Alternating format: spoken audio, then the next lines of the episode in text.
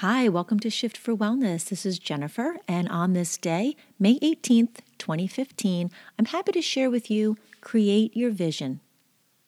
Project yourself into wellness. You are well, you're healthy. What does that look like? What does it sound like? How does it feel? Does it have a taste or a smell? Surprisingly, this is a hard exercise for people, and I often see confusion and struggle in their eyes when I suggest this to them. I see their wheels turning as they ask themselves doubtfully, How am I supposed to make that happen? So, just for a moment, think beyond what common sense will allow. Do you like to color or paint? Maybe draw, write? Do you like to cut and paste or collage? Finger paint, maybe dance and sing? Run, jump, play? What made you creatively crazy when you were a kid? Let that inner kid in you ring out, scream out with creativity. Go back to the earliest times you can remember when everything was possible. Nothing was jaded. Your imagination made everything realistic Santa Claus, the Tooth Fairy, the Easter Bunny, even the Boogeyman. Don't discount that belief that you felt deep down in your belly. You owned it and you believed hard with all of your heart and soul the reality of what existed in your mind, and nothing could convince you differently. Not even that nasty kid on the bus who tried to convince you otherwise. You believed, and you believed hard because there were great rewards to be reaped in the end. Christmas morning, you'd wake to magical splendor under the tree. Who cared what was there? Just waking up to see was enough. Deep in your gut, you believed somehow a petite little fairy with pink glittery wings placed a quarter or two under your pillow while you slept.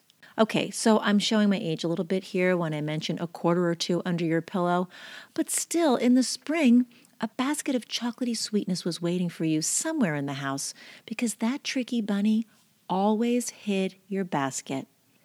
And you, no doubt, made it to the top of the stairs safely skipping two stairs at a time after grabbing some random item your mom needed from the basement because despite how loudly your brothers and sisters were egging him on, you were too fast for the boogeyman.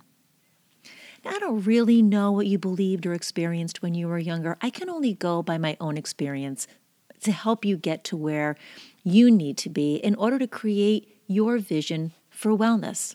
It's my hope that my analogy helped you relive some childhood memories in order to remind you of the conviction you once had when anything was possible. Magicians could really pull quarters out from behind your ear, and you didn't care how they made that happen. So here's your challenge take that strong conviction you had as a child. Take those beliefs that you so strongly held onto and bring them into your life right now. Believe with all your heart and soul that you are well, that you can be well, that you have the free will to choose wellness. What does it look like? If you had to describe to a friend or a loved one what your life looks like when you are well, what do you see? What are you doing? Who are you with? What are you feeling? Are you working? Dancing? Creating? Are you just simply being?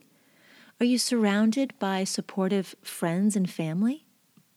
In his quantum leap strategy, Price Pritchett tells us that quantum leaps require us to start thinking about what we want instead of what common sense says is the reasonable thing for us to do next.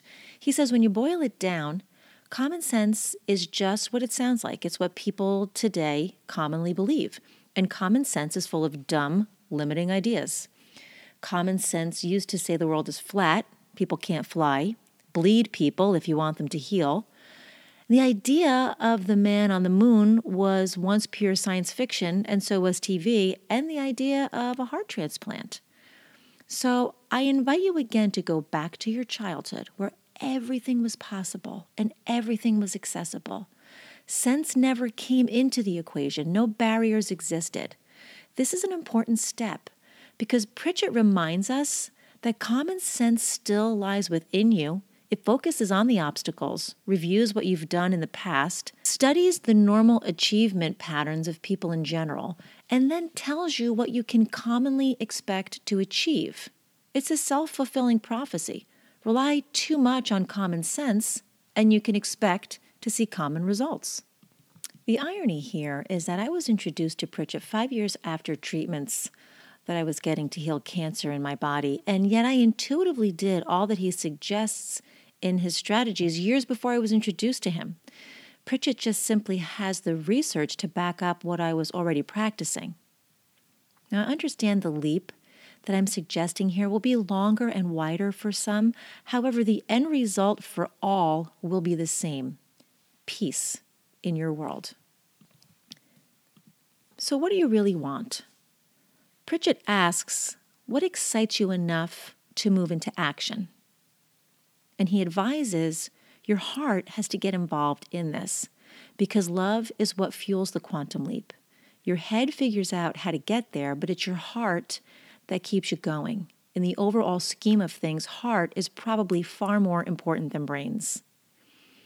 He suggests that we set our sights far above what is reasonable or practical or probable.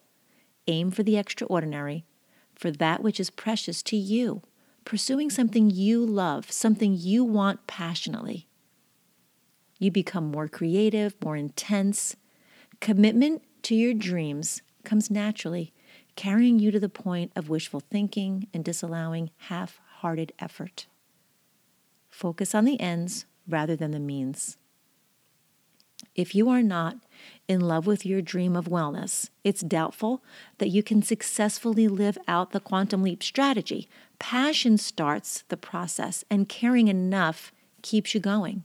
So let emotion, rather than intellect, set your direction. I tell you, enjoy it because it's going to be fun.